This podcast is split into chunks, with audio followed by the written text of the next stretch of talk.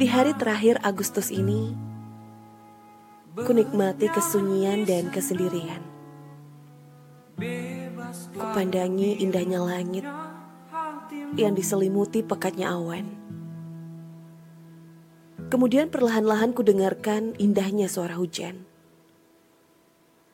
Tak kudengar keramaian lainnya selain rintik yang menenangkan. Aku ingin menyatu dan melebur bersamanya dalam damai. Dibasahi oleh rintik hujan yang semakin lama semakin ramai.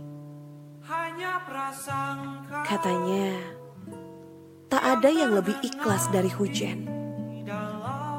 Yang rela kembali meskipun telah jatuh berkali-kali. Hujan juga selalu membawa kenangan bagi jiwa-jiwa yang sepi.